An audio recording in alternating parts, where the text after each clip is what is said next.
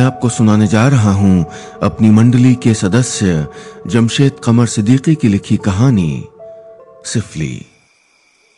सुबह का तकरीबन साढ़े तीन का वक्त रहा होगा। अहमदपुर के गाँव सिरहुआ में हमारे बड़े से घर में सब लोग गहरी नींद में सोए हुए थे। अम्मी अंदर वाले कमरे में, अब्बा आँगन में चारपाई पर, घर में काम करने वाले बारामदे में और मैं छत पर। मैं दो दिन पहले ही घर आया था, शायद सात, आठ महीने बाद। इस घर से मेरी बचपन की यादें तो जुड़ी थीं, लेकिन मेरी जवानी इस घर के बाहर ही बीती थी। बारहवीं के बाद से मैं घर के बाहर जो रहा। पहले इलाहाबाद यूनिवर्सिटी, फिर ट्रेनिंग के लिए लखनऊ और फिर प्राइमरी स्कूल में टीचर की नौकरी के लिए जौनपुर में। नींद नहीं आ रही थी, इसलिए बिस्तर पर लेटा मोबाइल में उलझा था। खुले काले आसमान के नीचे दूर तक सन्नाटा फैला था। हवा बहती हुई कानों में सरगोशियाँ कर रही थी। दूर एक पुरानी इमारत की एक खिड़की पर एक रोशनी टिमटिमा रही थी। इमारत के झरोखे से एक जयीफ औरत मेरी तरफ़ देख रही थी। नज़र गई तो मैंने भी उसकी तरफ़ एक उदास नज़र डाली और फिर वापस अपने फ़ोन में खो गया। अभी मैं लेटा ही था कि नीचे आँगन से एक चीख सुनाई दी। मैं हड़बड़ा कर उठा। ये तो अब्बा की आवाज़ थी। घर में जल्दी जल्दी हर कमरे की लाइट जलने लगी। मैं हड़बड़ाता हुआ सीढ़ियों से नीचे आया। देखा तो काँप गया। आँगन में अब्बा के सफ़ेद चादर वाले बिस्तर पर खून फैला था और अब्बा किनारे खड़े थर थर काँप रहे थे। अम्मी और घर में काम करने वाले फजलू भी अब तक आ गए थे। अरे, ये तो कहते हुए फजलू ने बिस्तर के सराहने रखी तकिया आहिस्ता से हटाई। वहाँ एक सरकटा कौआ रखा था। खून से लथपथ रूह काँप गई सबकी। ये ये सब उसी जादू टोने वाली बुढ़िया का काम है वही ये टोटके करती है। ठहरो आज तो मैं उसको कहते हुए अब्बा ने आस्तीनें चढ़ाई और घर के दरवाजे की तरफ़ बढ़ने लगे। अरे रुकिए ठहरिए तो सुनिए। अम्मी अब्बा को रोकने की बेतहाशा कोशिश करने लगी। मैंने भी अब्बा को थाम लिया। अम्मी का कहना था कि उस बुज़ुर्ग औरत से उलझना ठीक नहीं है, वो कुछ भी कर सकती है। बिना सर का वो कौआ फजलू उठाकर बाहर ले जाने लगा। आँगन में बिस्तर पर गाढ़े लाल खून के थक्के थे। देखकर खौफ हो रहा था, लेकिन लेकिन मैं इस बात से मुत्तफिक नहीं था कि ये सब जादू टोना या किसी टोटके से हुआ है। इन बातों पर कम से कम अब मुझे यकीन नहीं रहा था। मुझे तो यही लग रहा था कि रात के वक्त किसी धारदार तार से उलझकर परिंदा आँगन में गिर गया होगा। वैसे भी जिस औरत के बारे में सब लोग, बल्कि पूरा सिरहुआ गाँव, उल्टी सीधी बातें करता था, उससे मुझे न सिर्फ़ हमदर्दी थी, बल्कि उससे पुरानी दोस्ती भी थी। जुलेखा भी नाम था उनका। उम्र, लोग कहते थे 108 साल।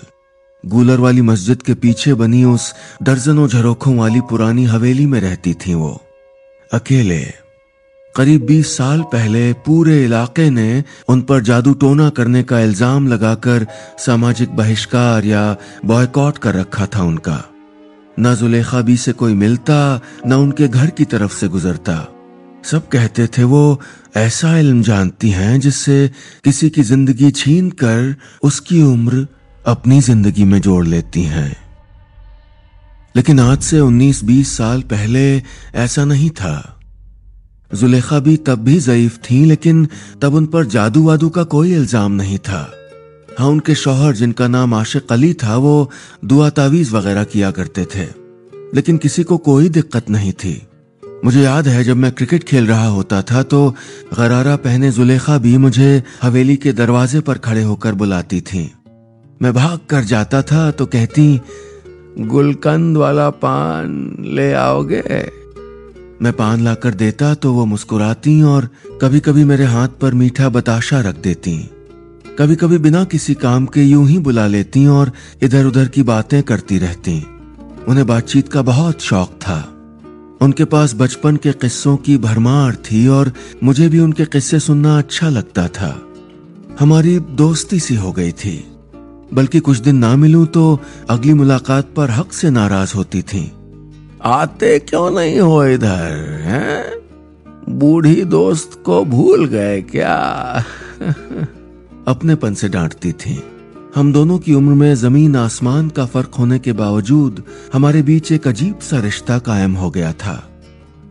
लेकिन एक रोज सब बदल गया। मेरे दादा और आशिक अली के बीच गाँव की एक ज़मीन को लेकर झगड़ा हो गया।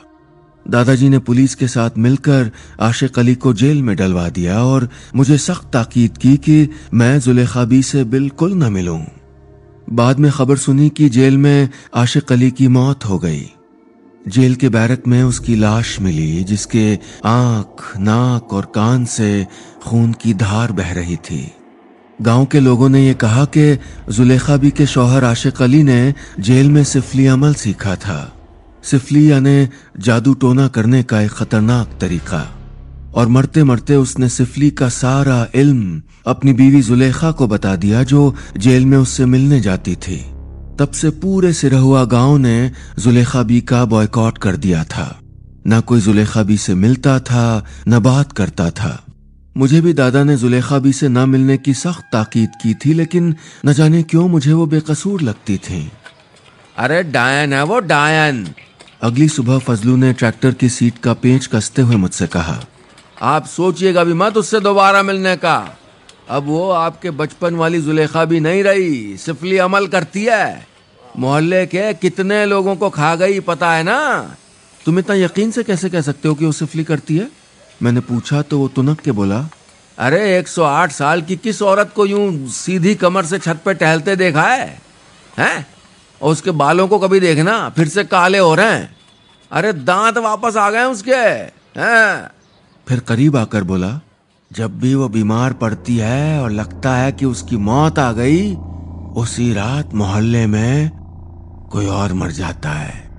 और वो अगली सुबह बिल्कुल सेहतमंद उम्र छीन लेती है वो लोगों से। फजलू की बातें मुझे किसी हॉरर फ़िल्म जैसी लग रही थीं। उसने आगे कहा, पिछले मुहर्रम में बुढ़िया बीमार पड़ी थी, करा रही थी बुरी तरह घर में, सबने सुना था। लगा था, रात कटनी मुश्किल होगी। लेकिन उसी रात शफीक भाई का इंतकाल हो गया और सुबह बुढ़िया बिल्कुल ठीक। ऐसे ही छह सात महीने पहले जब उसके सीने में दर्द उठा तो खिड़की से लटकी चीख रही थी। और उसी रात शुक्ला जी की मौत हो गई। ये फिर ठीक। अरे कितनी मिसालें दू।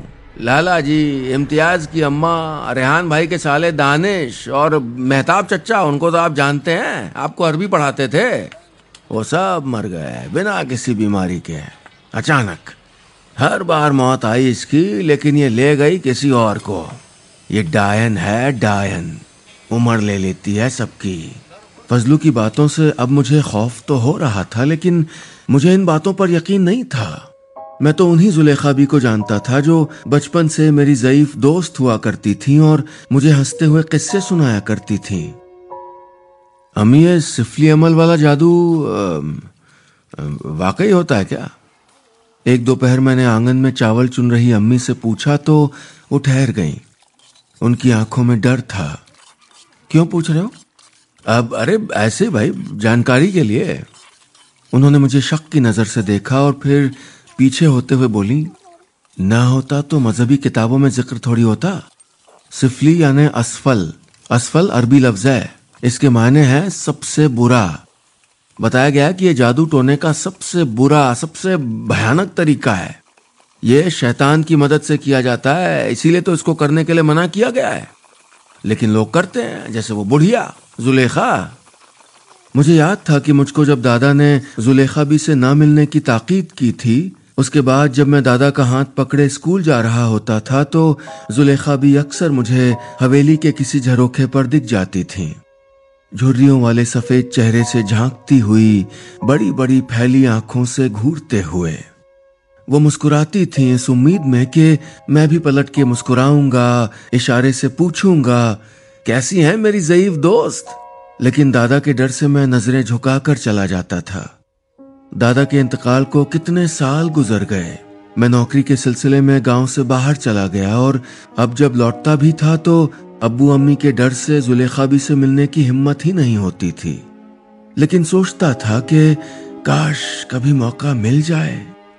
दिन की कोई कोई घड़ी ऐसी होती है कि जो बात जबान पर आए, सच हो जाती है। एक रोज हुआ ये कि मेरी अम्मी, जो कि डायबिटीज़ की मरीज़ थी, उन्हें चेकअप कराने के लिए अब्बा के साथ करीमगंज जाना था। यानी पूरा दिन लगना था।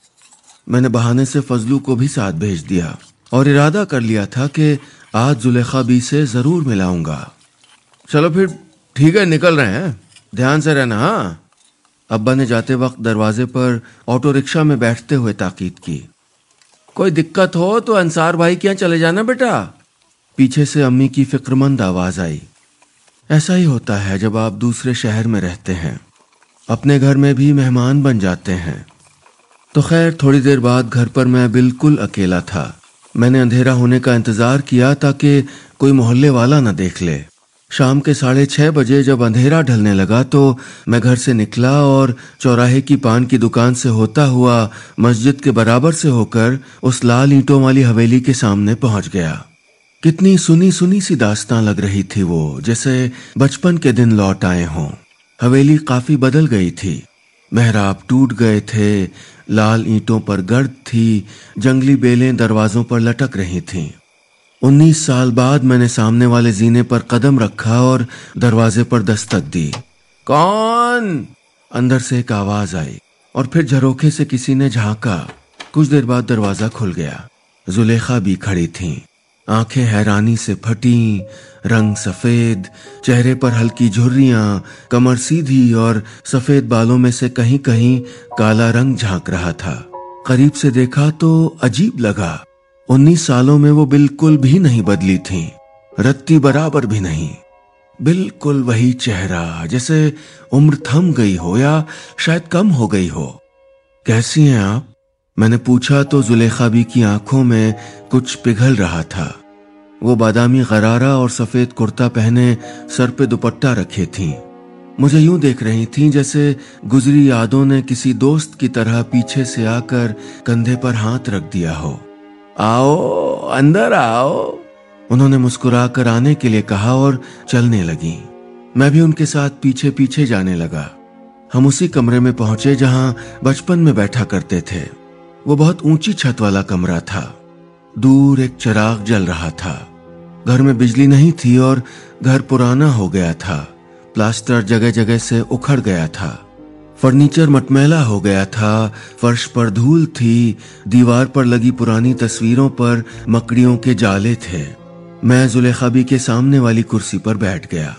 कैसे हो? उन्होंने कहा। इतने साल बाद याद आई अपनी बुढ़िया दोस्त की। नहीं, वो बात नहीं है। अब काम वाम के सिलसिले में मैंने लड़खड़ाते हुए कहा और जेब से कुछ निकालकर उनकी तरफ़ बढ़ा दिया। ये क्या है? उन्होंने देखा, फिर बुदबुदाई, गुलकंद का पान। मैंने हाँ में सर हिलाया। उनके होंठ कांपने लगे। न जाने आँखों से यादों के कौन कौन से झरने बहने लगे। मैं उन्हें गौर से देख रहा था।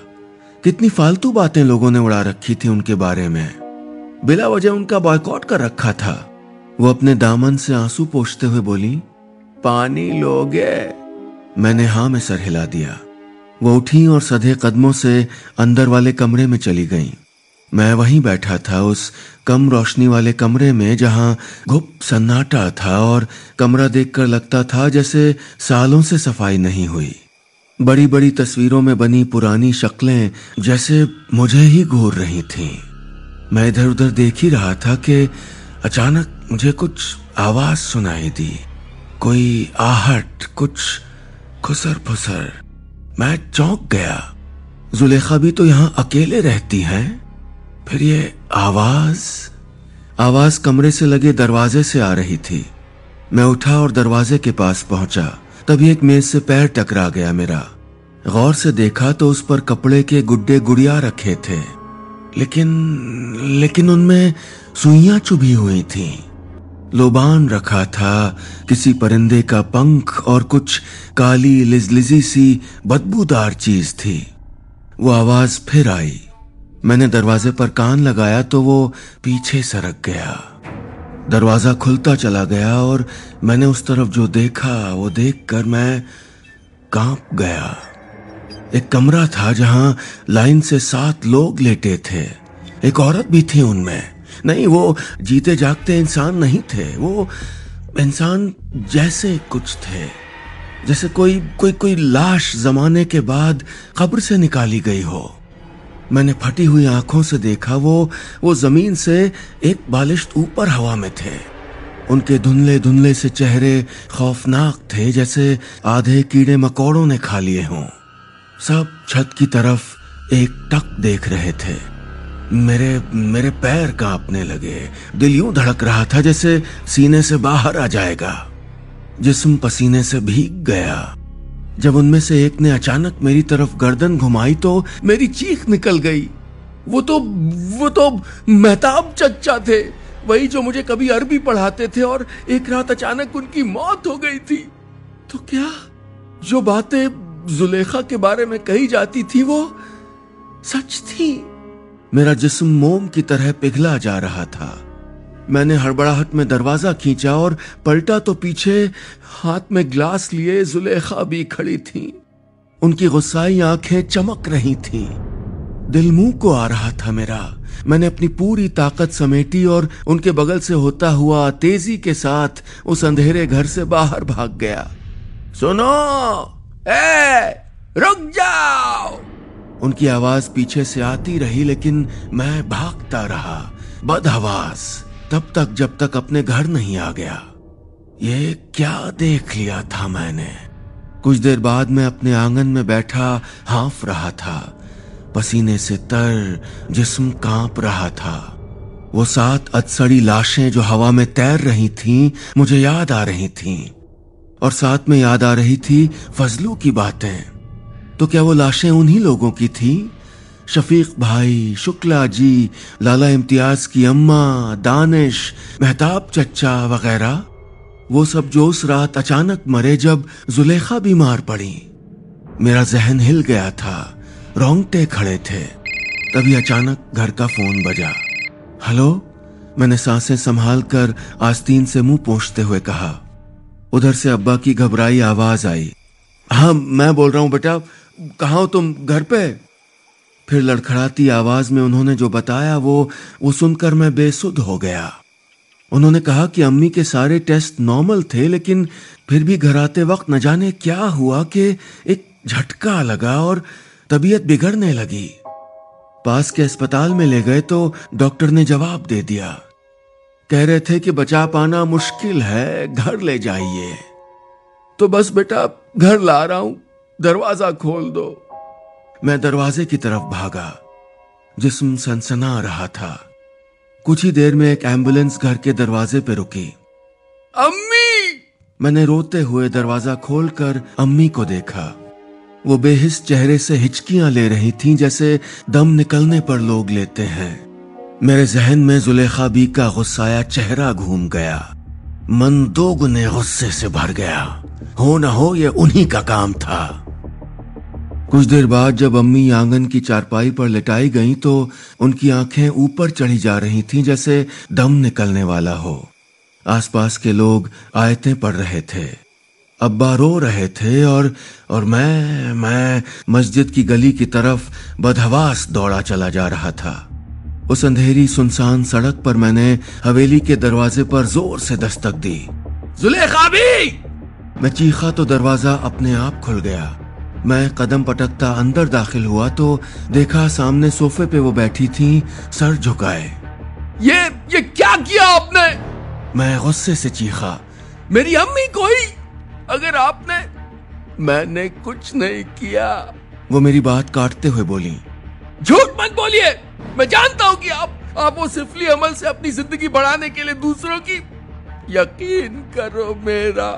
मैंने तुम्हारी अम्मी के साथ कुछ नहीं किया। वो कहती रही लेकिन मैंने एक नहीं सुनी। मैं चीखता चीखता गिर पड़ा। उन्होंने मुझे उठाया। मैंने हाथ जोड़कर रोते हुए कहा जुलेखा भी अम्मी का ना होना मुझे ज़िंदगी में अकेला कर देगा। बहुत अकेला। मैं मैं मैं हाथ जोड़ता हूँ मैं हाथ जोड़ता हूँ। वो उदास लहजे में बोली अकेलेपन का एहसास मुझसे ज़्यादा किसे होगा? मैंने उनकी तरफ़ देखा वो कमरे को गौर से देख रही थीं। इस घुटी हुई बंद हवेली में जमानों से अकेली हूँ। कोई नहीं है। इतना भी मयसर नहीं कि किसी को बता सकूँ कि मैं कितनी तन्हा हूँ। शहर के गुजरने के बाद कोई नहीं है मेरा। न दूर, न पास। सिर्फ़ मैं हूँ, और ये है। इतना सुनते ही मैंने उनके हाथ का इशारा देखते हुए पीछे पलट कर देखा। हल्की रोशनी वाले उस कमरे में कुछ बदशक्ल चेहरे उभरे। वो भूत थे, प्रेत थे, क्या थे, पता नहीं। लेकिन इतने डरावने थे कि मौत भी काँप जाए। मैं डर के आगे हुआ तो गिर गया। सर उठाकर देखा तो इर्द गिर्द कई मंडराते हुए जिस्म थे जिन पर कफन जैसा लबादा था। अकड़े हुए चेहरे, सूखी हुई खाल, ऐठी हुई हड्डियाँ, आँखों में चुभी सुइया। मैं डर के मारे मरने वाला था शायद। वो मेरे करीब आई और कान में बोली, अकेलापन दुनिया की सबसे दर्दनाक सजा है। और ये सजा तुम्हारे दादा ने दी है मुझे। मेरे शौहर को मुझसे छीन कर। मैं डरते हुए पीछे हटा। वो बदशक्ल चेहरे मेरे इर्द गिर्द घूम रहे थे। उधड़े, मिटे, सड़े हुए जिस्म जिनमें कुछ की आँखें बाहर लटकी थीं। वो शायद वही शैतान थे जो सिफली अमल में इस्तेमाल होते हैं। मैंने तुम्हारी अम्मी के साथ कुछ नहीं किया। जुलेखा भी ने कहा उनके बाल बिना हवा के लहरा रहे थे। आँखों में आँसू थे लेकिन वो लाल रोशनी सी चमक रही थीं। वो बोलती गईं, मैंने कुछ नहीं किया तुम्हारी अम्मी के साथ। अब तक लेकिन अब करूँगी। जाओ यहाँ से। चले जाओ! जाओ! वो चीखी तो मैं डर कर उठा और हड़बड़ाता हुआ हवेली के दरवाजे से बाहर निकल आया और घर की तरफ़ चलने लगा। जो कुछ मैंने देखा था वो मैं पूरी ज़िंदगी भूलने वाला नहीं था। एक एक मंजर याददाश्त में चस्पा हो गया था। मैं घर पहुँचा तो देखा लोग आँगन में चारपाई पर लेटी अम्मी को घेरे खड़े थे। अम्मी! मैं सबको हटाते हुए बिस्तर के पास घुटने के बल बैठ गया। उनके कंधे पर सर टिकाकर रोने लगा। तभी अचानक अम्मी का हाथ उठा और मेरे कंधे पर आ गया। मैंने चौंक कर देखा। अब्बा बोले, अब कुछ ठीक है तबीयत। अल्लाह का शुक्र है। मैंने चौंक कर अम्मी की तरफ़ देखा। उनकी आँखें खुली थीं और चेहरे पर हल्की मुस्कुराहट थी। मैंने गहरी सांस ली। अम्मी, मेरी अम्मी, ठीक हो रही थीं। मन में पूरी कायनात के समंदर की अनगिनत लहरें हिलोरें लेने लगी। मैं रोते रोते मुस्कुराने लगा। तब तक पड़ोसी अंसार भाई डॉक्टर साहब को ले आए। पूरी रात मैं अम्मी का हाथ पकड़े बैठा रहा। उनकी जबान लड़खड़ा रही थी, नब्ज तेज थी, लेकिन अब ठीक थी। बिस्तर के सरहाने बैठे बैठे उस भयानक मंजर को याद करते हुए न जाने कब आँख लग गई। अम्मी का हाथ थामे, मैं वहीं बैठा बैठा सो गया। सुबह एक शोर से आँख खुली। हल्की रोशनी में बाहर सड़क पर लोग बातें कर रहे थे। मैंने किवाड़ खोला। क्या बात है? क्या हुआ? साइकिल पर अखबार की गड्डी लगाए एक शख्स बोला, अरे वो हवेली वाली डायन थी ना, जुलेखा? अरे वो जो सिपली अमल करती थी, कल रात उसका इंतकाल हो गया। मेरे हाथों ने दरवाज़ा कस लिया। जुलेखा बी का आंसुओं से भीगा चेहरा मेरे जहन में कौंद गया। वो औरत जो दूसरों के साथ करती थी, वही खुद के साथ करके उसने मेरी अम्मी की जान बचा ली थी। जाते जाते वो मुझ पर ज़िंदगी भर के लिए दोस्ती का कर्ज चढ़ा गई थी। बस, इतनी सी थी ये कहानी।